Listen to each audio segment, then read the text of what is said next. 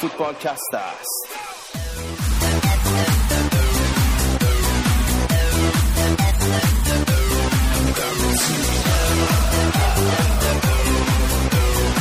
شما دارید به یازدهمین فوتبال کست گوش می‌دید. من رضا هستم.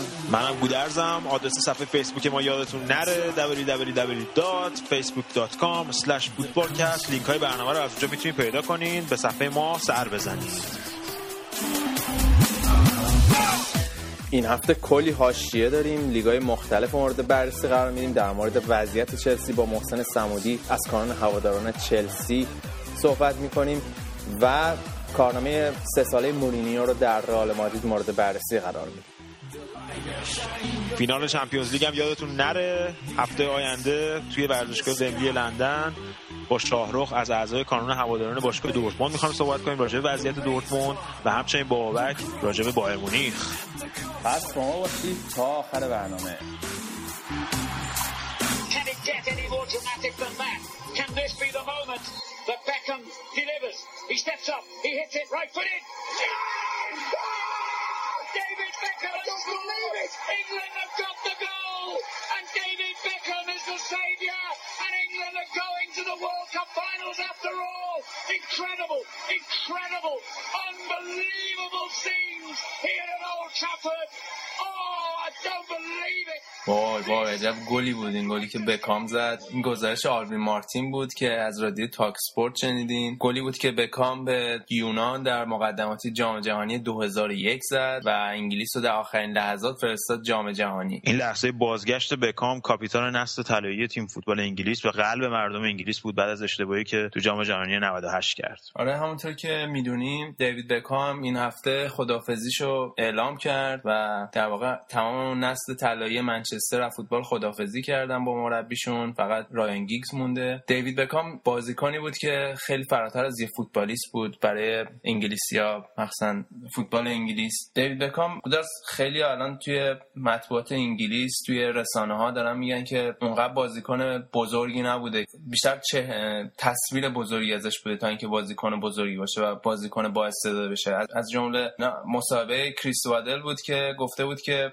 بکام حتی جزو هزار تا بازیکن تاریخ لیگ برتر هم نیست. البته این حرفش که خیلی دیگه حرف بدی بود به نظر من. همه هم بهش خیلی توپیدن که این حرف واقعا حرف درستی نیست. یعنی فرض کن تو 3000 نفری که توی لیگ برتر تو تاریخ لیگ برتر بازی کردن بکام جزو هزار تا هم قرار نمی‌گیره که فکر نمی‌کنم درست باشه. بعد ببینیم تو اون زمانی که تو منطقه راست منچستر یونایتد بازی می‌کرد چند تا بازیکن معروف بودن که توی لیگ برتر انگلیس تو منطقه راست به خوبی اون بازی کنن شاید چند تایی بیشتر نبوده. حرفی که می‌زنه میگه بکام نه بازیکنی بود که نه سرعت. داشت نه تکنیک بالایی داشت فقط سانترای خوبی داشت و ضربه‌زده خیلی خوبی می‌زد و از موقعیتش از چهرش بهترین استفاده رو کرد و بیشتر یه بیزنسمن خیلی خوبی بود تا یک فوتبالیست خوب. ببین در اینکه بکام بازیکن خیلی عالی نبود در سطح مثلا اون موقع اگه در نظر بگی در سطح فیگو و زیدان و اینا نبود. ولی می‌تونست توی تیم با اونا بازی کنه و به خوبی اونا بازی کنه. این سخت کوشش نشون میده. نشون میده که چقدر تمرین می‌کرد. ولی هر کس دیگه ای مثلا فرض کنین بازیکن برزیلی در نظر بگیری تا به پول می‌رسن دیگه اصلا فوتبالشون رو فراموش می‌کنن. به نظر من خیلی professional بود خیلی آدم حرفه‌ای بود که همیشه بدنش رو خوب نگه داشت تو اوج نگه داشت. انتخابای درستی کرد تیمایی که انتخاب کرد خیلی انتخابای درستی بودن. بعد از ناامیدی که تو جام جهانی 98 داشت خیلی شخصیت بزرگی از خودش نشون داد که برگشت 115 تا بازی برای تیم ملی انگلیس کرد. بعد 4 تا league title رو برد توی کشورهای مختلف. وقتی رفت امریکا همه گفتن دیگه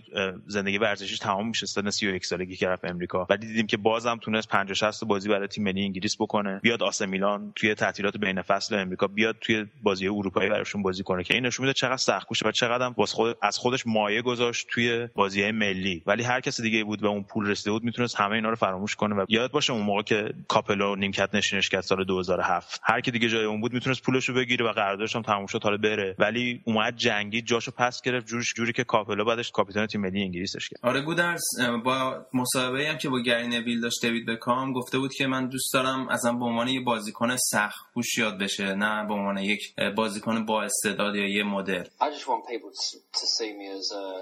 as a hard working footballer, someone that's passionate about the game and someone that every time I stepped on the pitch, um, I've given everything that I have. البته از جاذبه های رسانه‌ای دیوید بکام نمیشه چشم پوشی کرد. جاذبه که باعث شد دیوید بکام المپیک 2012 رو از پاریس بیاره لندن. برای همین مردم انگلیس خیلی به دیوید بکام علاقه دارن. و از حالا هم شایع شده که دیوید بکام به زودی لقب سر رو می‌گیره. سر دیوید بکام بهش هم خیلی میاد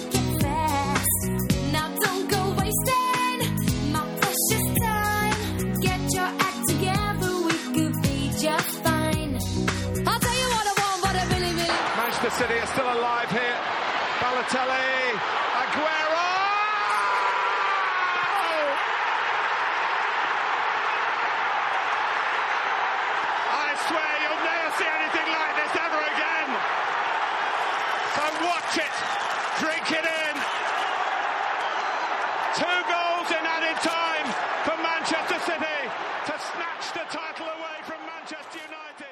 درست یه سال پیش بود که منچستر سیتی با این گل قهرمان لیگ برتر انگلیس شد و مانچینی منچستر سیتی رو بعد از چهل سال قهرمان لیگ کرد و هوادارا رو فرستاد رو ابرا. الان مانچینی ذلیل شیخهای عرب شد و اخراجش کردن. دیگه یه جورایی دارن شورش رو در میارن. این برخورد business ی که تو فوتبال رواج پیدا کرده با مربیا توی لیگ برتر مخصوصا. حتی توی لیگای پایینتر سال بلکبرن هم پنج تا مربی عوض کرد. و فوتبال یه حالت business ی پیدا کرده. یه حالتی که کمپانیای بزرگ با کارمنداشون و مدیراشون برخورد می‌کنن تا نتیجه نمی‌گیرن سریع اخراجشون می‌کنن. واقعا این برای فوتبال قشنگ نیست اصلا جذاب نیست. و طرفدارای منچستر سیتی هم اصلا از این برخورد سران باشگاه با مانچینی راضی نیستن و اعتراض خودشون رو اعلام کردن به رفتن مانچینی. البته همینطور که الکس فرگوسن هم گفت حقش نبود ولی قابل پیش بینی بود. تو اومدن پلگرینی و به فوتبال انگلیس و به منچستر سیتی به چه دلیل می‌بینی؟ چه چیزی به قرار به این تیم اضافه کنه که منچینی نمی‌تونست به این تیم بده؟ پلگرینی که هنوز اومدنش قطعی نشده ولی مسئله که هست اول اینکه پلگرینی و مانچینی اونقدر با هم سطح تفاوتی ندارن سطح مربیگریشون و من بعید می‌دونم پلگرینی چیز خاصی به من سیتی اضافه کنه. ولی مسئله که بود این بود که مانچینی با کل تیم منچستر سیتی در افتاده بود تو رخیانشون. خیلی مشکل داشتن. مشکلاتی که از شاید از شروع شد تا این اخیرا که با توز و نصری و کمپانی اینا همه مشکل داشت و اخیرا توی Daily Mail یکی از بازیکنهای منچستر سیتی حالا معلوم کی گفته بود که حیف که ما بازی داشتیم وگرنه می‌رفتیم بیرون اخراج شدن مانچینی رو جشن می‌گرفتیم. حالا دیوید پلات هم استعفا داد بعد از رفتن مانچینی دیوید پلات با مانچینی توی سامپدوریا با هم از اون موقع هم بازی بودن و احتمالا هر تیمی که مانچینی بره دیوید پلات هم دستیارش خواهد بود. آره اتفاقا الان رادیو talkSPORT داشت با گیم بالاگه کارشناس اسپانیایی Sky Sports صحبت می‌کرد. اون میگفتش که این یه پروژه سه ساله است که پلگرینی رو بیارن باشگاه به یه ثباتی برسونن. این سیستم اسپانیایی رو جا بندازن تا وقتی که پاتریک ویرا آماده بشه و کارو در دست بگیره و مربی منچستر سیتی بشه. پاتریک ویرا بعد از سه سال. اگه سه سال دووم بیاره پلگرینی بعید می‌دونم.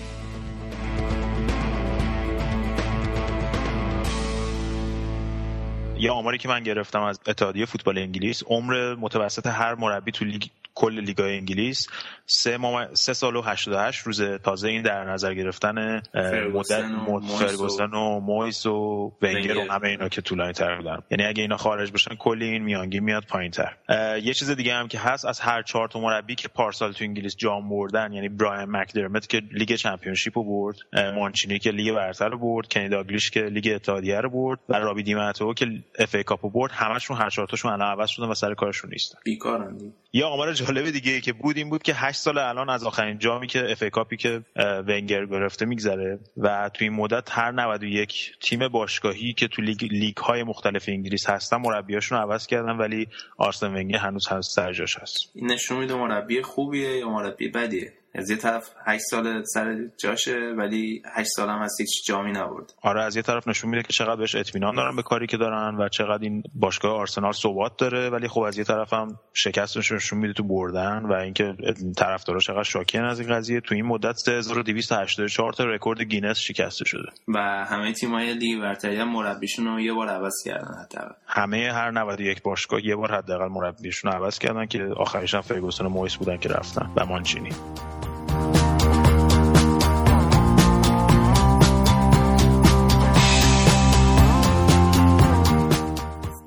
هفته آخر لیگ انگلستان بازی ها برگزار شد. بازی حساس رو با هم یه مروری می‌کنیم.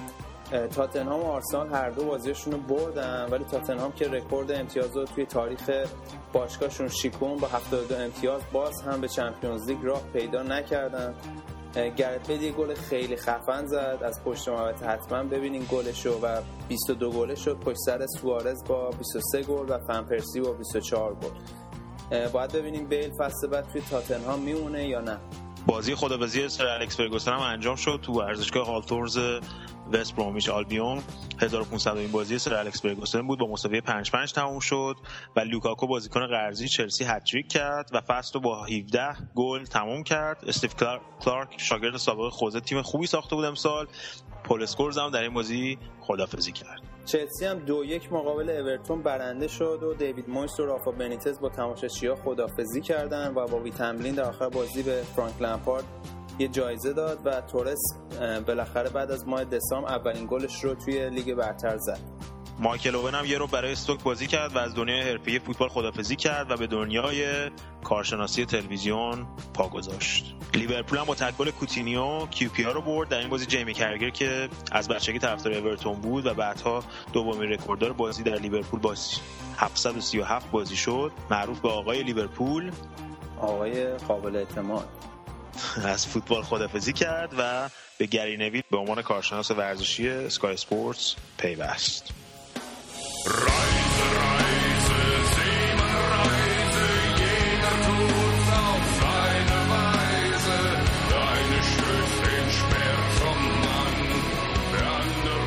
هفته آخر بوندسلیگای آلمان هم بازی ها انجام شد. خیلی پرهیجان بوده و همه بازی هم حساس بود. بریم با بابک. بابک چه خبر بود این هفته؟ سلام رضا سلام, سلام. بود در این هفته خیلی هفته جالبی بود توی بوندسلیگا. همه بازی ها با اینکه شاید رتبه های اول تا سوم مشخص بود بازی مهمی بودن. تیم بایر مونیخ تو- توی زمین مونشن گلادباخ در حالی که توی ده دقیقه اول سه تا گل خورد تونست 4 3 ببره.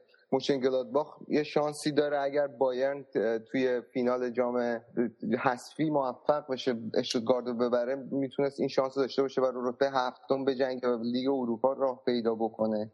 و از یه طرف هم خب یوب هاینکس دقیقا از جایی که پنجاه سال پیش career ش رو توی بوندسلیگا شروع کرد یعنی مونشن گلادباخ دقیقا همونجا career ش رو تموم کرد. و یه گریهش هم واقعا اشک همه هوادارای بایر مونیخ رو در آورد. از یک طرف دیگه بین تیم دوم و سوم جدول یه رقابت آقای گلی بود. تیم دورتموند که مقابل تیم هافنهایم شکست خورد. حالا در مورد این بازی هم بیشتر صحبت می‌کنیم. ولی لواندوفسکی یه گل زد دقیقه 6 و مساوی کرد تعداد گلاش رو با اشتفان کیسلینگ بایر, بایر لورکوزن واسه آقای گلی. منتها کیسلینگ دقیقه 91 اونجا تونست تو بازی با هامبورگ گل برتری لورکوزن رو بزنه. هامبورگ هم دقیقا وضعیتش مثل مونشن گلادباخ بود ولی خب با توجه که جفتیم باختن هامبورگ تیم هفتم شد و اگر بایرن ببره فینال پوکالو می‌تونه بره لیگ اروپا و کیسلینگ تبدیل شد به آقای گل. یه طرف دیگه مهمترین بازی این هفته شاید بازی شالکه فرایبورگ بود. تو بالای جدول که تیم چهارم پنجم بودن شالکه موفق شد دو بر یک تیم فرایبورگ رو ببره و قطعی کنه حضورش در پلی آف لیگ قهرمانان و اگه پلی آف رو ببره می‌تونه بره داخل لیگ قهرمانان. خب بابک حالا پایین جدول چه خبره؟ کیا سقوط می‌کنن؟ کیا میان بالا؟ پایین جدول همه چیز دقیقا برعکس اون چیزی که تیم دوسلدورف می‌خواست. پیشرفت تیم گرویتر فورت گودرز که سقوطش قطعی شده بود. آکسبورگ با تیم گریپ فروت بازی داشت که تیم 17 ام جدول تیم 16 ام جدول بود. آکسبورگ بازیش 3 1 برد و موفق شد به رتبه 15 ام بره و در لیگ بمونه. تیم هافنهایم هم توی بازی دراماتیک در حالی که یک بر صفر دقیقه 77 در مقابل دورتموند عقب بود دو گل از روی نقطه پنالتی به ثمر رسوندن و دو یک بازی رو بردن تا تیم 16 ام بشن و در بازی پلی آف مقابل تیم کایزرلاترن تیم سوم بوندسلیگای دو قرار بگیرن و شانس شانس حداقل باقی موندن در بوندسلیگا رو داشته باشن. که این بازی خود حاشیه‌ای هم داشت یه گلی زدن دورتموندیا که اگر حتی اون بعد از گل دوم هافنهایم که اگر اون گل قبول می‌شد شاید تیم دوسلدورف سقوط نمی‌کرد.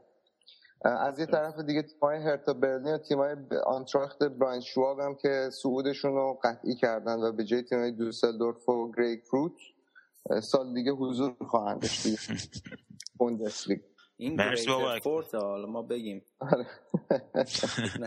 آقا تقصیر منه من من آقا گریترفورد بابک حاشیه آلمان چه خبر؟ توماس شاف چی شد؟ توماس شاف بنده خدا بعد 14 سال مربی ورده برمن بود. امسال به علت نتایج ضعیف برکنار شد. صحبت ها هستش که مربی تیم ماینز توخل رو بیا مربی ورده برمن بکنن که خودش شدیدا فعلا تکذیب کرده. خب شاف خیلی هم زحمت کشیده واسه بردن برمن و این تیم رو 13 14 سال توی مدعی قرار داده بود. از یه طرف دیگه کلا ماتیاس سامر هم این چند وقته کلا کارش شده تکذیبیه که گفت ما نه رونی رو می‌خوایم و نه نیمار با توجه به اینکه خیلی ها میگن رونی می‌خواد بره بایر مونیخ گفت من نمی‌دونم کی می‌خواد به زور رونی رو بفرسته بوندسلیگا و یه طرف دیگه که مدیر سابق سانتوس گفته بود نیمار قراردادش رو با بایر مونیخ امضا کرده گفتش که چنین چیزی رو کرد و گفت چنین چیزی وجود نداره. و یه نکته دیگه هم که بواتنگ که ریبری از دستش خیلی ناراحت شده بود سر قضیه اینکه آبجو ریخته بود رو سرش گفتش که این دلستر بهنوش بوده ریختم رو سرش و الکلی نبوده و از کنم دلش ایستک بوده ایستک استوایی. آره رنگش به استک بیشتر می‌خواد. پس عذرخواهی کرد ازش دیگه. آره اسخایی کرد و دیگه دلش در آورد.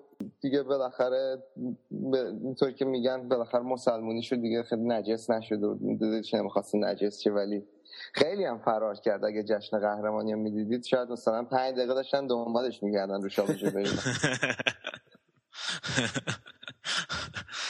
خب، مرسی بابک دمت گرم. بخش فینال چمپیونز لیگ دوباره به خدمت در خدمت خواهیم بود. من یه تذکری به هوادارا بدم که هفته دیگه این فینال چمپیونز لیگ داره برگزار میشه نه بازی های بوندسلیگا. دیگه بوندسلیگا تموم شد این هفته. ممنون تذکر. خداحافظ. خدا. Pégale, le pegó Ronnie Golazo. su casa le pintaron la cara. Sacó ganancia en el Río Revuelto en el clásico del fútbol italiano. نوبتی هم باشه نوبت لیگ ایتالیاست بریم سراغ بعدی که اینتر دوباره باخته. آقا داغون داغون ها. یعنی له له. هفته پیشم روش نشده بود بیا. دلمون براش تنگ شد. این هفته هم شایان نیست حالا. چیکار کنیم دیگه؟ بریم پیشش. یه ذره به درد و دلاش گوش بدیم. سری آی ایتالیا که به نظر من این فصل نسبت به فصلهای قبل جذابیت کمتری داشت قهرمان خودشه که قبلا شناخته بود. این هفته فقط نبرد بر سر کسب رتبه سوم بود برای Champions League بین میلان و فیورنتینا که در دو جبهه مختلف می مقابل تیم‌های رده 19 و 20 جدول. و بار دیگه ای نداشت کلا این هفته ایتالیا. فیورنتینا به امید امتیاز از دست دادن میلان 5 تا به پسکارهای ته جدولی ترین زد ولی فایده نداشت. چون میلانی که با سینا بازی می‌کرد اولش هم یه گل خورده بود ولی به ضرب و زور پنالتی و زمین و زمان و بالو پنالتی و همه چی با گلای دقیقه 84 و 88 بالاخره بازی و برد و رتبه سومش رو قطعی کرد و رفت برای لیگ قهرمانان. یوونتوسی هم که جشن قهرمانیشون رو قبلا گرفته بودن و با سمتوریا بازی می‌کردن و بازی هم سه دو باختن. ولی راجع به سمتوریا من هنوز وقتی بازیاشو نگاه می‌کنم یاد سمتوریای دهه 90 میفتم سمتوریایی که مانچینی و لومباردو شناسنامش بودن. ولی الان متاسفانه نه از اون سمتوریا نه از اون رقابت داغ هفت خواهر ایتالیایی هیچ چیزی باقی نمونده و چند سالی خبری نیست. به نظر من بحران اقتصادی جهان و اروپا بدترین تاثیرش رو روی سری ها گذاشته.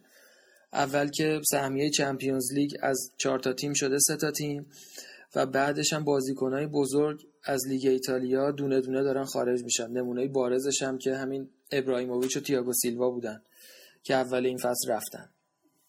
نمونه دیگهش اینتریه که حالا علاوه بر این داستانا به بیکفایتی مدیران خودش هم داره میوازه. اینتری که سگانه برده بود و تنها تیم ایتالیایی بود که هر سه تا جام مهم دو تا ایتالیا و یه دونه چمپیونز لیگ رو با هم گرفته بود این فصل حسابی طرفداراش رو سکته داده. باخت پنج دوی جلوی اودینزه تو آخرین بازی این فصل. دیگه تبدیل شد که تبدیل به این شد که فجیع ترین شکل ممکن فصل براشون تموم بشه. و مثلث بیکفایت رئیس موراتی مدیر فنی برانکا و مربی استراماچونی یه بار دیگه ثابت کردن که این ستا همکاریشون با هم مال این حرفا نیست و تن فاکتی رو تو گور لرزوندن.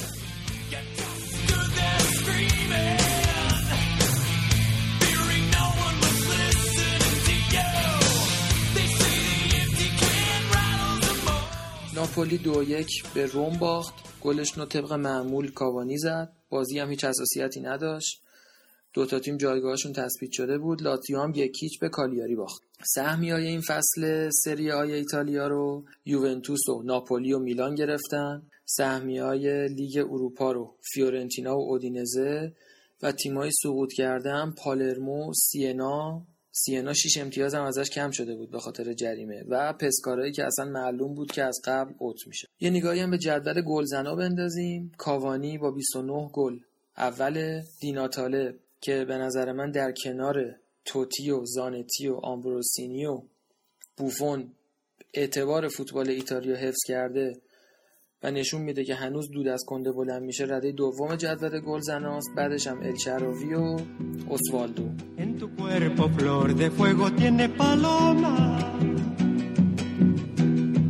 Temblor de primaveras,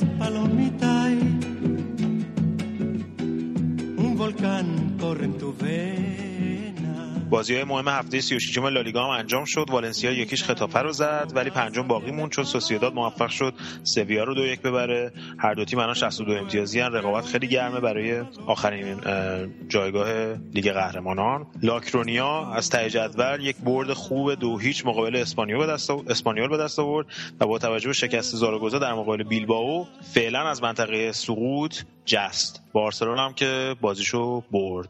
گرچه زیاد اهمیت دیگه نداره.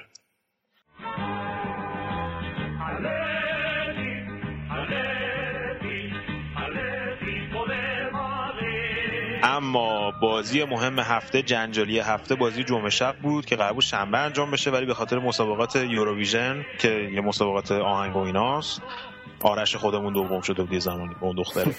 اینا مسابقه انداختن جمعه شب و یه بازی پر از دایو و جنجال و دعوا و فلان. خلاصه آره فوش و فضیحت و اینا.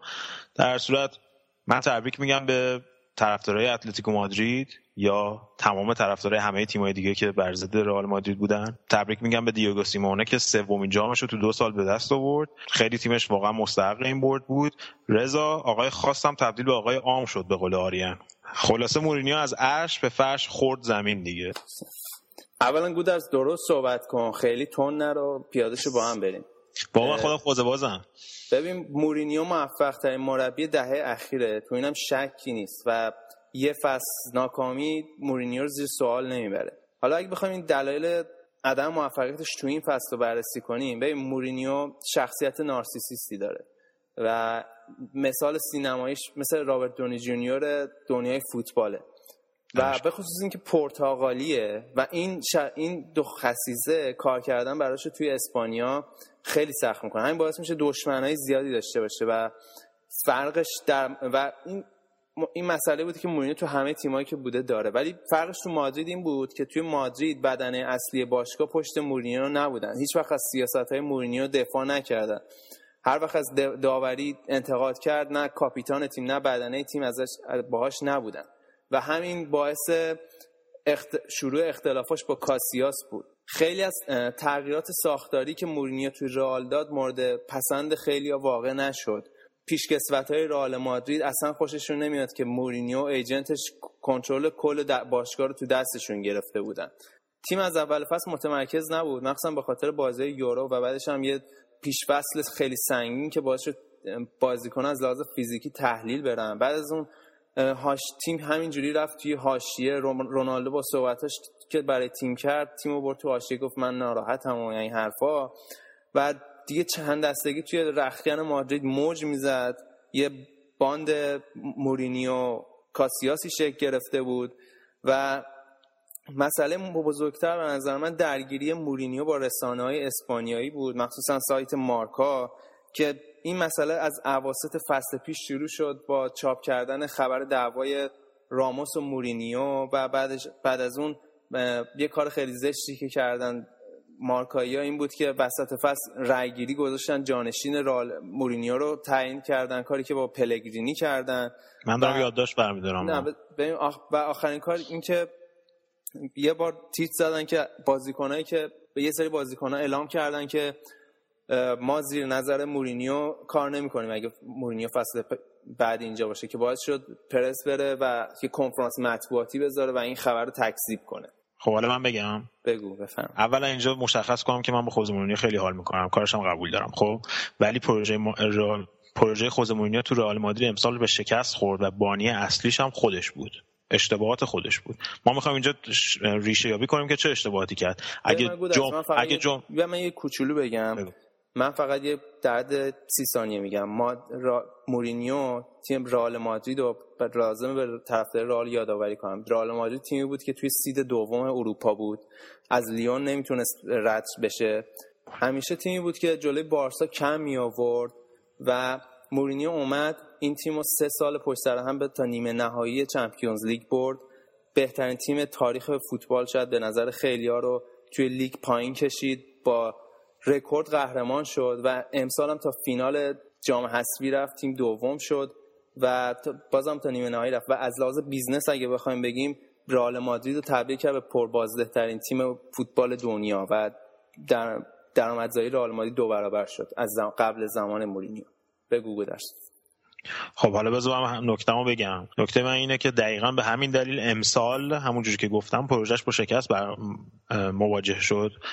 و این که میگی بازی های یورو خب این حرف تو اصلا قبول ندارم. بازیکن بایر مونیخ و دورتموند که الان دارن پرواز می‌کنن اونا هم تو یورو بودن تا نیمه نهایی تا, تا فینال هم اومدن. بازیکن بایر مونیخ تا فینال جام باشگاه اروپا هم پارسال اومدن. پس خسته تر از بازی بازیکن رئال مادرید می‌تونستن باشن.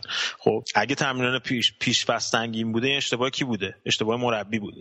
در تمرین دادن. و همین هم اول فصل نشون داد با نتایجی که باشگاه گرفت. اگه پپ اشتباه می‌کنه تو بازی دورتموند تو بازی منسیتی تو بازی لیگ این مسئولش مربیه. آقا قلنویی هم پاشد اومد 90 توضیح داد دیگه واسه باختای تیم ملی. تا یه حدی خب. مربی می‌تونه اشتباهات فردی رو کنترل کنه. اشتباهات فردی که تکرار میشه یا باید تعویض کنی یا باید روش کار کنی که از بین بره یا اینکه یارو بفروشی بره دیگه. تمام شد خیلی ساده است. اگه بازیکن گل نمی‌زنن و مسعود اوزیل الان بازیکنایی که توی توی آلمان بودن خب توی یورو هم بودن دیگه. خب. الان تو بایر مونیخ به این خوبی دارن بازی می‌کنن. مولر رو نمی‌دونم همه اینا. مسعود اوزیل چرا انقدر افت کرده تو رئال؟ مسئولش کیه؟ مسئولش مسئولای تیم رئالن. مسئولش تیم مربیگری رئاله. اگه جام امسال مورینیو نبرده مارکا و فلان و اینا همه بودن. درسته؟ ولی جمعه شب هیچ خبرها نبود. جمعه شب رو اشتباه خودش جام باخت. تا دقیقه 75 جاش نشسته بود تکون نخورد. اصلا انگار اصلا واسه اهمیت نداره. یهویی پرید به داور به اون وضعیت و اخراج شد. حالا کاری نداریم که درست یا غلط ولی اخراج شد. و همون باعث شد که تیمش ببازه. وگرنه الان جامش داشت جامشو داشت. این فصل یه فصل بدون جام نمی‌شد براش تو کارنامش یکی دیگه. دوم اینکه این باندبازی ها و مارکا و پیشکسوت ها و فلان همه اینا همیشه بوده. پارسال هم که رئال مادرید همه رکورد رو میشکوند اینا همهشون سر جاشون بودن. اما اینا وقتی رومیان و قدرت می‌گیرن که تیم بره تو شکست و بحران. همونجوری که همون بلایی که سر مانچینی اومد. پارسال که می‌برد هیچ وقتی بازیکن برای مربی بازی نمی‌کنه چیکار کنه مربی؟ بازیکن برای مربی بازی نمی‌کنه. یعنی چطور پارسال بازی می‌کرد؟ پارسال چیکار می‌کرد که بازی می‌کرد؟ ما نمی‌دونیم پشت پرده چه خبر بوده ولی وقتی میان میگن ما زیر نظر این مربی کار نمی‌کنیم فصل دیگه خود حساب گوشی بیاد دستت دیگه. نه عزیزم؟ قبل از این صحبت ها ژانویه خوزمونیا به خاطر اینکه نمی‌دونم هوش کرده بودن و یه سری دوستش نداشتن و فلان و اینا رفته بود به باشگاه گفته بود من فصل دیگه اینجا نخواهم بود و اینم به روزنامه مارکا و همه اینا هم رفته بوده.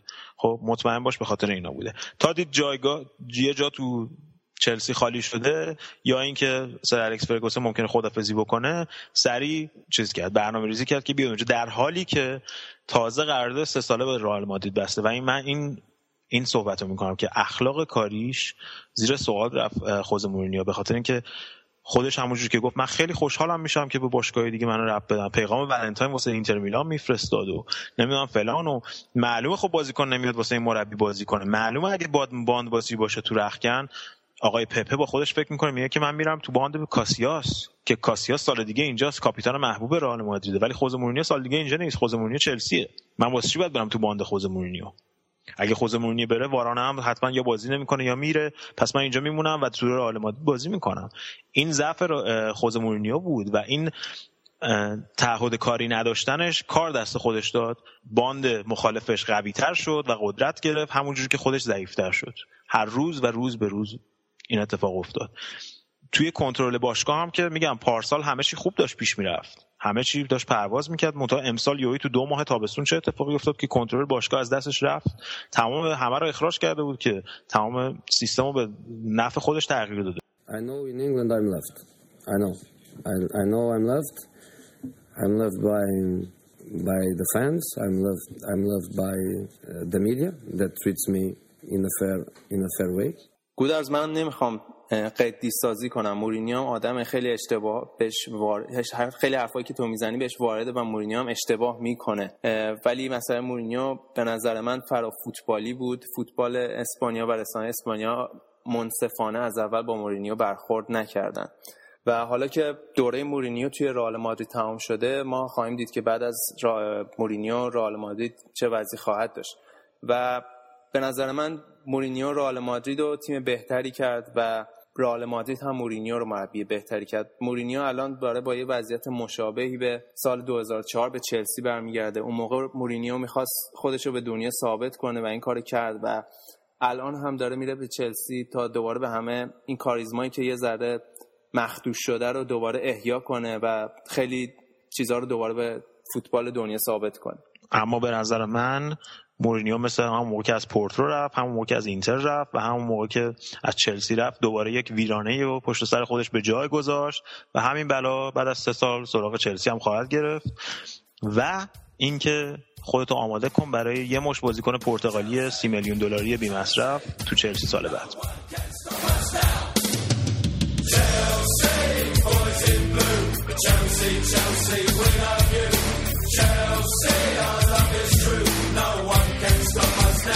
یه تبریک ویژن بگیم به طرفدارای چلسی که جام یوفا رو بردن هفته پیش فصلا با مقام سومی و 75 امتیاز 11 امتیاز بیشتر از فصل قبلشون با تمام مشکلاتی که این فصل داشتن تمام کردن. 69 تا بازی کردن این فصل تو 8 تا جام مختلف شرکت کردن و 11 تا کشور مختلف سفر کردن. مصدومیت های مختلف جانتری پیتر چک دمبابا و عدم داشتن مهاجم خوب رو داشتن ولی با این حال فصل رو به خوبی پایان بردن. حداقل پایان فصلشون خیلی خوب بود. این هفته با محسن سمودی هستیم. محسن بنیانگذار و مدیر کانون هواداران چلسی در ایرانه. محسن جان سلام. منم سلام می‌کنم به شما دوتا عزیز. و سلام محسن بهتون تبریک میگم به خاطر کار خوب و جدیدی که شروع کردید. امیدوارم که موفق باشید. مرسی محسن جان ما هم تشکر بکنیم ازت به خاطر این کانون هواداران چلسی و کاری که انجام میدی. یه ذره بیشتر راجع به این کانون واسمون صحبت می‌کنیم. راستش این هماهنگی و نظم صفحه و کلا سایت تالار سایت من مدیون بچه خوب کانونم که از روز اول به من کمک کردن. درست سعادت هر دوره نسل جدیدی به کانون اومده و رفته ولی مدیون زحمت این بچه ها هستن. راستش این کانونم اول من با یه دونه وبسایت شروع کردم. سال 2006 بود. راستش من بچه یوونتوس یاد گرفتم این کار رو کار اونا رو دیدم خوشم گفتم چرا ما نداشته باشیم؟ شروع کردم با یه وبسایت کار کردن. با یکی از دوستان بود که با سایت های دیگه همکاری کردیم. حتی که نمایشگاهی مثل رسانه دیجیتال دو نوبت حضور داشتیم که نمایشگاه تصماه بودیم. موفقیت خوبی داشتیم اما رسمی نبودیم. تا سال 2011 سال 2011 من خیلی تلاش کرده بودم قبلش تا رسمی بشیم اما خب متاسفانه به دلیل غیر فوتبالی ما اصلا اسم ایران توی سایت چلسی حذف شده بود. ولی خب ما برای اضافه کردن اسم ایران اول یه اتحادی تشکیل دادیم بین خود طرفدارا. با طریق ایمیل و نامه‌ای که فکس کردیم تونستیم اسم ایران اضافه کنیم به سایت چلسی. اما برای رسمی شدن کافی نبود. ما رو هنوز قبول نداشتن. تا آبان سال 1990 که چلسی اومد مالزی برای تور آسیاش توی اون پرسه چون من خودم مالزی ادامه تحصیل میدم توی اون پرسه من خیلی سعی کردم مسئله باشگاه رو ببینم تا تونستم به رونگولی برسم. باش صحبت کردم. گفت اوکی هیچ مشکلی نیست. اینکه چرا ما رو رد کردیم راستش دلیلش به ما نگفت. ولی فقط گفت همه چی رو می‌تونه هماهنگ بکنه. من براش پرسه کاریمون رو تعریف کردم. اشتیاقی که بچه ها داشتن به تیم برای حمایت از تیمی که دوست داشتن بالاخره باشگاه هم این احترام متقابل رو داشته باشه. احترامی که اینا می‌ذارن رو برگردونه. بخاطر همین خدا خواست و ما هم درست. نماینده رسمی باشگاه شدیم. واقعا آفرین داده این پشتکارت و این پیگیریت. خب بریم حالا راجع به خود چلسی صحبت کنیم. محسن جان این مدتی که رافا بنیتز اومد مربی چلسی شد با اخراج رابه دیمتو شروع شد و با فشار, با فشار و فوش دادن هوادارا کارش شروع کرد. در کل این دوران رو چطور ارزیابی می‌کنی؟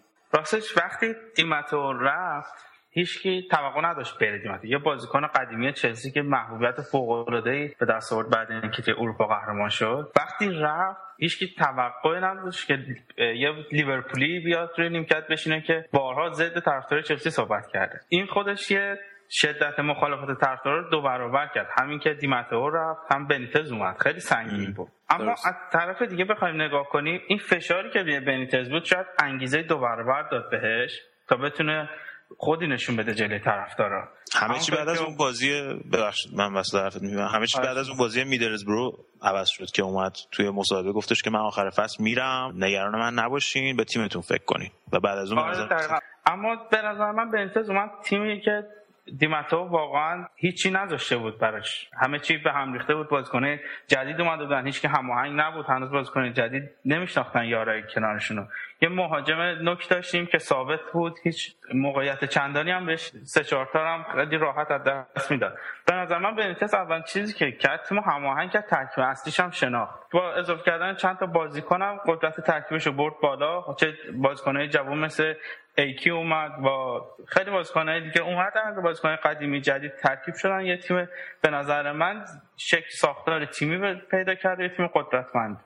قبول داری که سطح یه سری از بازیکنان هم واقعا برد بالا؟ یعنی اینکه حالا اسپیلیکتا مثلا دا- داوید لوئیس موزز حتی تورس هم بهتر شد. صد درصد.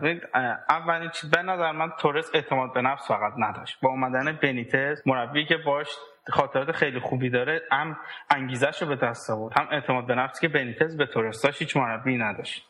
به نظر من تورس فقط اعتماد به نفس نداشت. اما بازیکن‌های دیگه مثل آسپیلیکوئتا مخصوصا چون که اسپانیایی و انگلیسی خوبی بلد نیست. ارتباط خیلی خوبی با بنیتز داره. من اینم اضافه بکنم که تعداد بازیایی که چلسی انجام داده بیشتر از بقیه تیماست همین یه فرصتی بوده که بازیکنایی که بهشون بازی نمی‌رسیده بتونن خودشون رو نشون بدن. مثل موزز. آره. ولی خب یه بحثی که این بود این بود که وقتی اون سه تا بازیکن یعنی هزارد و اسکار و ماتا با هم دیگه هستن چلسی ضعف درست. دفاعی خیلی زیادی داره. به خاطر اینکه اینا هیچ کدومشون نمی‌تونن دفاع بکنن.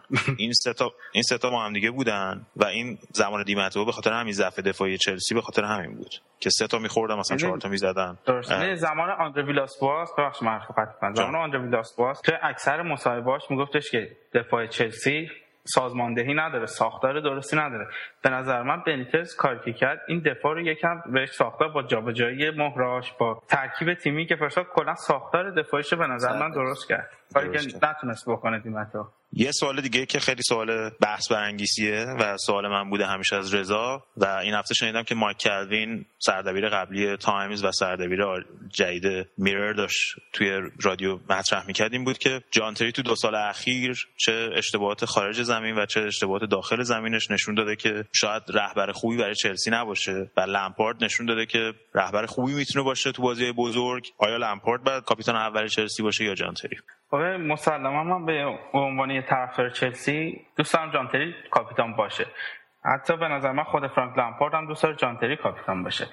به نظر من کاپیتان شدن یه تیم مخصوصا تیم باشگاهی مثل چلسی هیچ فکر نکنم رابطه مستقیمی با حاشیه و اتفاقات یه فرد باشه. چون جانتری توی تیم به نظر من حرفش برش بیشتری داره با سابقه تره. بازیکنیه که با عشق به چلسی اومده. بازیکن مال استنفورد بریجه. از جزء پرسنل خدمه استنفورد بریج بوده که اومده جزء تیم شده. به نظر من این بازیکن می‌تونه بگیم که مثلا آقای چلسیه. عوض کردنش کار آسونی نیست. ولی تو دو سال اخیر قبول داره که چند تا اشتباه بزرگ داشته. حالا توی زمین هم همینطور اگه حساب کنی. و حتی فشاری که روی بنیتز این فصل میذاشت برای بازی کردن خودش. هر هفته مصاحبه هایی که می‌کرد. و مشکلی که. مشکل درست نکرد. و زیرابی که از ویلاس باز دادن پارسا آره ویلاس باس متهم ردیف اولش البته فرانک لمپارده. درباره تعویضای نیمکت نشینی جانتری هم بگم که به نظر من اینطوری نیست. همونطور که جانتری وقتی تیم گل می‌زد روی نیمکت پام شد میپرید تو هوا خوشحالی می‌کرد. به نظر من این بازیکن اصلا ناراحت نمیشه نیمکت. از برد تیمش خوشحال میشه از شکستش ناراحت میشه. اینکه توی چند سال اخیرم خوب کار نکرده به خاطر به نظر مسئولیتاش بوده. مسئولیت های زیادی داشته این دو سال. محسن هفته پیش فرانک لمپارد قراردادش رو تمدید کرد. بعد از عقد قراردادش با چلسی گفتش که با در مصاحبه با بی بی سی گفت فکر می‌کنه بازگشت خوزه مورینیو به چلسی آینده روشنی رو برای این تیم رقم می‌زنه. تو آینده چلسی چطور می‌بینی زیر نظر مورینیو؟ که احتمال 99 درصد میاد به چلسی. برای فصل بعد الان تیممون یه تیم به نظر من تیم خوب و کاملی. اگه چند تا مهره خوب به تیم اضافه بشه می‌تونیم مدعی توی هم لیگ برتر باشیم هم توی Champions League. خود مورینیو هم بیاد. خب بزرگای تیم همه ساپورتش می‌کنن. همه باش رفیقن همه دوست دارن بیاد. مربی که هم افتخارات خوبی داره هم رابطه خوبی داره هم سابقه خوبی با چلسی داره و خاطراتی که داره. صد درصد هم نگیم 90 درصد من فکر کنم مدعی اول ماییم ممنون محسن جان. خیلی نکته ممنون آخر ممنون که اومدی. وقت گذاشتی. ممنون از دعوت شما. که یه بار می‌خوای صفحه پ- فیسبوکیتون یا وبسایتتون هم بگیم که بچه طرفدار چلسی. بعد سایت ما که نقطه اصلی ما مکان اصلی ما Chelsea London dot IR هستش که از اونجا می‌تونن بچه ها به صفحه فیسبوک و تالار گفتگو و بخش دیگه همون دسترسی داشته باشن.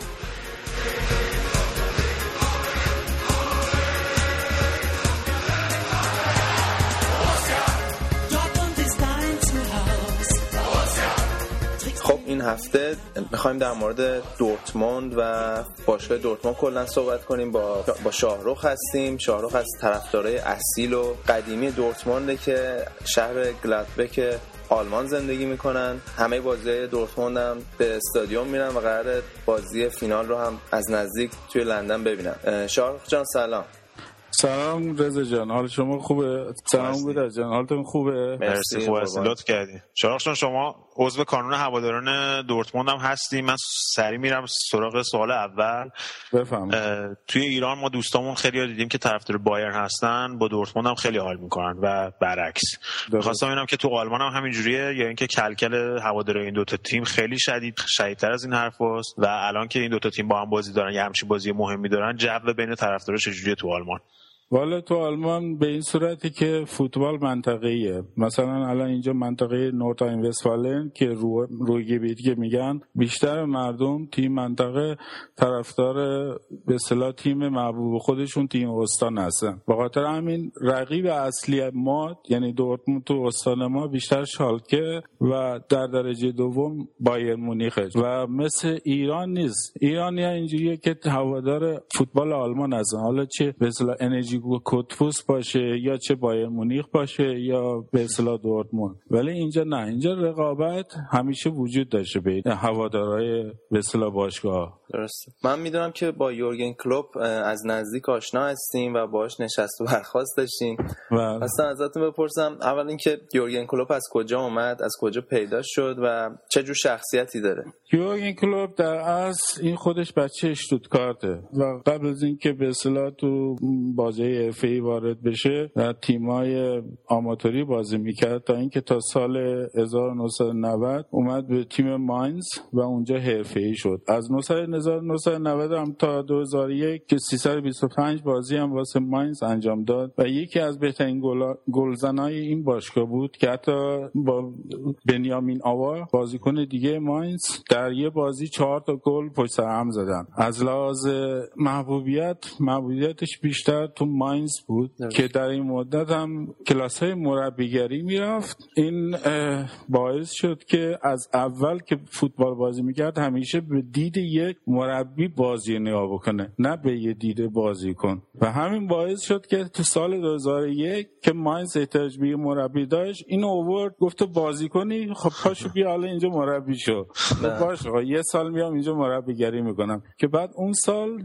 چون پیشرفتش زیاد بود یعنی تو, این- تو اون دست دو خوب بود اینا کردن کلا مربی ماینز. و در همون مدت بود که دو سه بار سعی کرد با ماینز بیاد از دست دو به دست یک که موفق نشد. تا سال 2004 که به حال به بوندسلیگا وارد شد و حتی با تیم ماینز این بشر تونست که از طریق fair play نه. بتونه توی جام یوفا بیاد مشکلی که بعد, بعد در اون سال واسش پیش اومد اینه که با تیم سیویا که بعدها قهرمان اون فصل شد شکست خورد بعد تو سال دو فصل 2005 و 2006 هم که مجبور شدن سقوط کنن به دست دو و در همون مو- مواقع بود که به اصطلاح باشگاه مختلف اینو مد, نظر داشتن و اون موقع بود که به اصطلاح دورتموند تصمیم گرفت که یک مربی دیگه بیاره. در, در سال 2008 بود. من درست یادمه فینال جام حذفی دورتموند و باین بود. ما رفته بودیم برلین و تو جشن قبل از به اصطلاح مسابقه ما شرکت کرده بودیم. یه جشنی بود بزرگ توی بغل دروازه برلین. بعد یه مرتبه خبر اومد که تلویزیون انتفاع گفتش که یورگن کلوب از فصل بعد مربی دورتموند میشه. یه مرتبه نمی‌دونی اونجا چه خبر شد دیگه. منفجر شد تو اون جشن.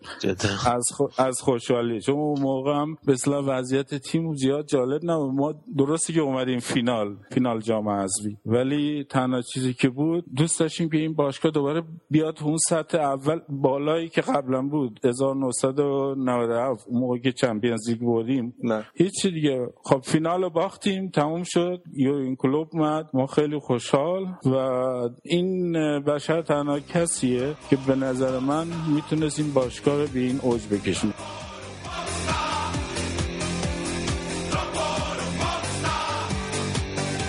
Der Rasen ist die Bühne. خیلی شخصیت مردمی داره بهش میگن پاپستار اونجا و با بازیکن‌ها میگن خیلی رفیقه و شخصیت مردمی که زیاد داره ولی بیشتر حالت پدری واسه بازیکن داره من با چندین بازیکن صحبت کردم با لارس کیکن که بازیکن سابق دورتموند با کیان سلطانپور نمی‌دونم می‌شناسید بازیکن ایرانی که تو دست دوش تیم دومش بازی می‌کرد. با خود زباستیان کل صحبت کردم. گفت کسی که به اصطلاح ما می‌تونیم به عنوان پدر بریم پیشش مشکلاتمون رو باهاش بیان کنیم. یعنی میاد بغلت می‌کنه بهت میگه که مشکل چیه؟ مشکل خانوادگی داری مشکل باشگاهی داری. یعنی هر چیزی که می‌خوای می‌تونی با این صحبت بکنی. روانشناسه همین بود همین کل- کلیدی بود که باعث شد که این باشگاه این بازیکنان رو فرم بیاد الان حساب بکنید اون سال 2008 وقتی که بازیکنان مثل هوملز یا زوبوتیش اینا بازیکنای 20 ساله 21 ساله بودن. اینا با اوورد تو تیم بهش کردشون ستاره. الان هوی هوملز یه شخصی مثل هوملز بارسلونا می‌خواد یعنی این بازیکن جوون میاره میکنش ستاره میده تحویل باشگاهی دیگه. واسهش مهم نیست. به خاطر همینم بیشتر مردم دورتون به خاطر این دوستش دارن که با همه کنار میاد. حتی من چندین بارم باش نشستم صحبت کردم تو جشنایی که دورتموند داشت. ما از طرف کانون رفتیم اونجا. گفت تو کجایی هستی؟ گفتم من ایرانی کانون ایرانی هم داریم اینا. گفت ایران من دو تا بازیکن می‌شناسم تو تیمم بودن تو تو ماینز. قبلا با دین محمدی خودش بازی می‌کرد. یا با تیموریان. گفت اونا چیکار می‌کنن؟ گفتم والا اونا مثل که خودشون هم مربی شدن. گفت من خیلی دوست دارم ببینمشون اینا. یادش بود با این همه بازیکنی که این همه سال اومدن رفتن. آره خیلی یادشه. مثلا نشست قشنگ صحبت کرد. حتی راجع به چلو کباب اینا هم صحبت کرد. نه از می‌شناسی گفت نه خب من بازیکنهای خارجی زیاد دوست دارم. درست. حالا شاروخ جان امسال نتایج تیمتون در مقابل بایرن ضعیف بوده. درسته. بازی بازی فینال رو چجوری می‌بینی؟ طرفداراش چه فکری می‌کنن راجع به نتیجه بازی؟ طرفدار ببین چجوریه ما به عنوان هوادار همیشه به تیم امید داریم. حالا چه تیم ببازه یا چه تیم ببره. الان این دو سال باشگاه ما رو خیلی خوشحال کرد. و طرفدارا به جام ارزش نمیدن. جام بیاد یا نیاد. فقط تنها چیزی که واسه ما مهمه اینه که باشگاه افتخار داشته باشه. و علاقه هم که ما داریم اینه. ولی تنها امسال به این صورته که فشار اصلی رو بایر مونیخه. الان از هر جهت حساب بکنید. تو مطبوعات آلمان تو بین کارشن...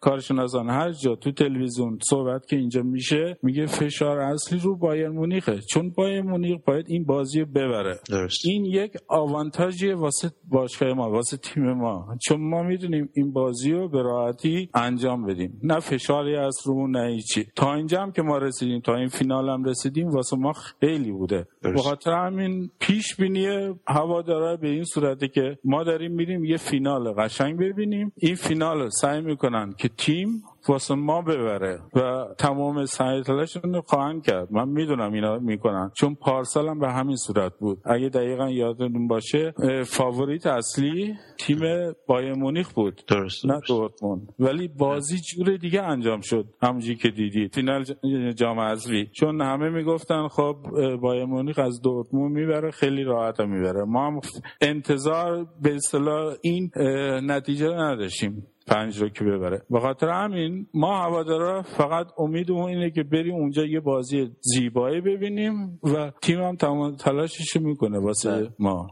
حالا با توجه به اینکه خیلی از بازی یعنی بازیکن بزرگی تو مثل لواندوفسکی یعنی ستاره تیم مثل لواندوفسکی و گوتسه دارن فصل دیگه از تیم میرن. آینده باشگاه چجوریه فکر کنین یه افت محسوسی بکنه؟ دورتموند الان حدود سه سال داره نشون میده. ستاره های اوورده که این ستاره ها رو با قیمت پایین خریده و ستارهشون کرده. الان امسال گوندگان بله. کسی فکر نمی‌کرد که ستاره بشه. کسی فکرش نمی‌کرد به این مرحله برسه. خوش برین دیگه به آینده. پس می‌دونم چون می‌دونم که این کلوب یک نقشه تو سرش هست. و یا جدا. ولی امسال خوبی که ما داریم اینه که پول زیاد داریم. تا الانش با فروش گوتسو حالا لواندوسکی هم بره خب اونم 27 30 میلیون میاد دیگه. بله. با چمپیونز لیگ و حالا یا ببریم یا نبریم کاری نداریم. تا الان حدود 100 120 میلیون پول داریم. و این دفعه می‌تونیم بهتر خرید بکنیم. به احتمال زیاد من بهتون قول میدم سال دیگه دورتموند قوی تر میشه. و یک چیزم بهتون بگم گوتسه پارسال 6 ماه مصدوم بود.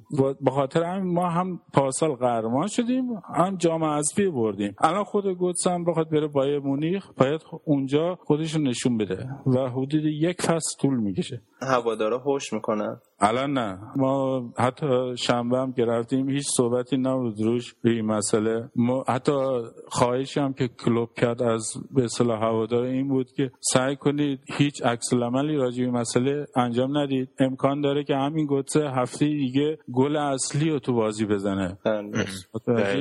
رو روحیش رو خراب نکنه. یا لواندوسکی روحیش خراب نشه. یه چیزی هم که هست که ما تا موقعی که بازیکن تو باشگاه ما بازی می‌کنه ما حمایتش می‌کنیم. این چیز هم که می‌بینید تو فیسبوک اینا همه ساختگیه. جدا اینا این همینجا روشن نمایی بکنیم که آقا اینا همش ساختگیه.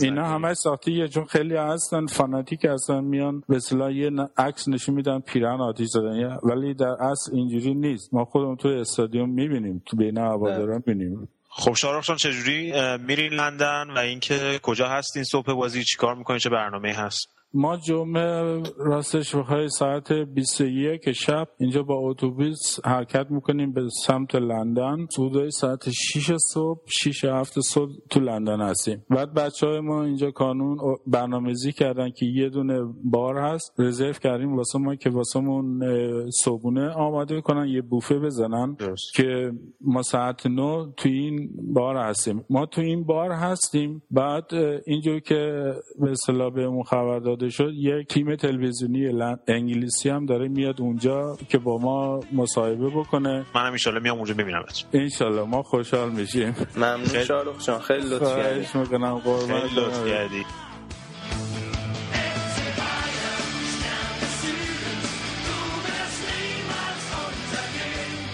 صحبت های شاهرخ رو شنیدیم. با بابک هستیم. حالا برای بررسی وضعیت بایر مونیخ. بابک سلام دوباره. سلام دوباره. سلام گودر سلام رضا. سلام بابک با صحبت شاهرخ موافقی که فشار روی بایر مونیخ بیشتره و این ممکنه روی عملکرد بایر مونیخ تاثیر بذاره؟ خب بعد قطعا فشار روی بایرن زیاده ولی با اینکه رو عملکردشون تاثیر بذاره من خیلی موافق نیستم. این فشار فشاری نیستش که برای بازیکنهای بایرن فشار تازه‌ای باشه. اینا بالاخره سال پیش هم توی فینال لیگ قهرمانان شاید به یک همین صورت توی همچین شرایطی قرار داشتن. هم فشار. خودش آره تو زمین خودشون بازی داشتن ولی خب بالاخره تجربه‌ای که از سال پیش به دست آوردن شاید این خیلی کمکشون می‌کنه که بدونن بتونن روی این فشاری که روشون وارد شده بالاخره دفعه اول روی فشار روی تیم باشه دفعه دوم فشار شاید قابل تحمل تر باشه. از یه طرف دیگه خب تجربه یوپاینکس توی فینال دفعه سومیه که اومده فینال با فینال لیگ قهرمانان با اون حال و هوا آشنایی داره با- همینطور بازیکنهای بایرن توی چهار سال اخیر دفعه سومیه که میان فینال. من فکر نمی کنم. خیلی فشار عامل عاملی باشه که روی بازیکنهای بایرن تاثیر منفی داشته باشه. درسته. بابک شنیدم این هفته بغض گلوتو گرفته بود مثل اینکه. آره یوپ هاینکس بنده خدا گریه اصلا گریه یوپ هاینکس رو نمی‌دونم حالا شما دیدید اشکاش یا نه؟ واقعا پیرمرد اشکاش اشک ما رو در آورد. خیلی مرد دوست داشتنیه و سال پیشم خیلی اذیت شد با توجه به اینکه هیچ جامی نتونست بگیره و من خودم شخصا فکر می‌کنم دلش نمی‌خواست امسال بره از بایر مونیخ. ولی خب به خاطر حال این شرطی گواردیولا پیش اومد و اینا و اینکه با مدیرای بایرن می‌دونستن تیم با آخر فصل خیلی از تیم‌های بزرگ دنبال مربی میگردن. دیگه خیال خودشون از وسط فصل خواستن راحت کنن. و ولی خب منتها با اعتماد به نفس بازیکنای اصلی تیم بایرن تو فینال اعلام کرد سه چهار روز پیش و گفت ما هیچ چیزی برای پنهان کردن نداریم. تیم‌ها همدیگر رو خیلی خوب می‌شناسن و دستمون برای هم روه و همون تیم هم فرستاد برای بازی با مونشن گلادباخ که شاید یه دستگرمی برای اون تیم باشه. که اتفاقا بعدم نشد. جورایی توی ده دقیقه سه تا گل خوردن و موفق شدن. از اون نتیجه سه بر یکی که عقب افتاده بودن برگردن و بازی 4 3 ببرن. خب حالا تو بایرن رو شانس اول می‌دونی برای قهرمانی؟ خب قطعا باید شانس بیشتری داره نسبت به دورتموند روی کاغذ. تیم بهتری هستش. ولی خب بازیکنهای دورتموند خیلی بازیکنهای با انگیزه ای هستند. بالاخره شاید براشون این فضایی که قرار می‌گیرن خیلی تازگی داشته باشه خیلی شور و شوق داشته باشن. ولی من فکر می‌کنم تجربه بایرنیا توی این همچین توی همچین جاهایی بچربه به این شور و اشتیاقی که دورتموندیا دارن و بازی رو بتونن به نفع خودشون رقم بزنن. اگر اتفاق خاصی توی اوایل بازی نیافته یه اشتباه مثلا فاحشی توسط یه مدافع دروازه‌بان توسط بایرن صورت نگیره خیلی بعید می‌دونم که دورتموند بتونه بازی رو به نفع خودش تموم کنه. بازی رو که پیش رضا می‌بینی دیگه قراره بری نیویورک. آره دیگه بازی انشالله پیش رضا می بالاخره استرس بازی خیلی زیاده و خصوص اینکه دو تا فینال هم باخته باشی تو سه سال اخیر دیگه.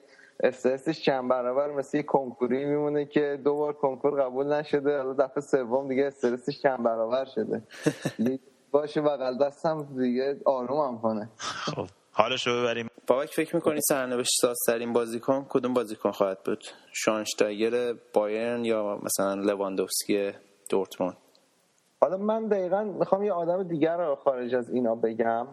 مهم... یه بازیکنی که همیشه تو بازی های حساس نقش خودش رو نشون داده و اونم فقط نیست غیر از توماس مولر. بازیکنی که بازیکن بازیکن بازی حساسه. تو فینال لیگ قهرمانان سال پیش هم گل زد. توی بازی با بارسلونا شاید شروع شروع و پایان اون آتش بازی با مونیخ شاید هر چهار تا گل هم میشه گفت نقش داشت با مولر بود. من مولر خیلی به مولر نگاه خواهم کرد تو این بازی. شواینشتاگر خب نقشش مشخصه ولی توی تیم دورتموند شاید مهمترین فرد اه، حالا لواندوفسکی خب بالاخره یک تمام کننده است. من فکر. می‌کنم دوغان خیلی می‌تونه موثر باشه اون وسط برای اینکه بتونه میانه میدان رو نذاره شواینشتاگر از چنگ دورتموند در بیاره. و خب با- بالاخره بازیکنهای دیگه هر دو تیم ریبری روبن از اون طرف رویس و حالا اگه گوتسه برسه می‌تونن موثر باشه. In the darkness,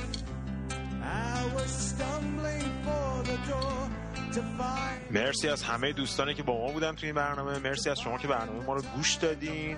فینال این هفته امیدوارم بازی خفنی باشه و همتون حال کنید. صفحه فیسبوک ما هست www.facebook.com footballcast لطفا به صفحه فیسبوک ما بیاین و نظراتتون رو بگین. نظرات شما برای ما خیلی مهمه و کمک می‌کنه. به بهبود بیشتر این برنامه. ممنون که با ما بودین. هفته خوبی داشته باشین تا برنامه بعد.